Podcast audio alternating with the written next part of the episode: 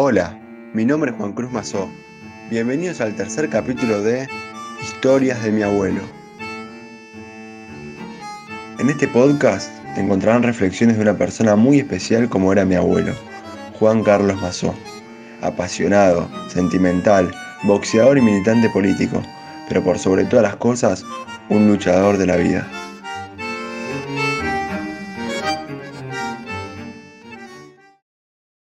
Luz. Largo, escabroso, ondulante, agobiados, dificultosos, triste, vacío camino rumbo al reencuentro con la luz, hoy distante pero inamovible, segura. Ella no se te adelantará, pero tampoco huirá de tu alcance. Ella contemplará tu derrotero con paciencia y justicia. Ella te guiará si tú la tomas como objetivo. Rumbo a esperanzados senderos, ella está dicho. Es luz, enemiga de las sombras.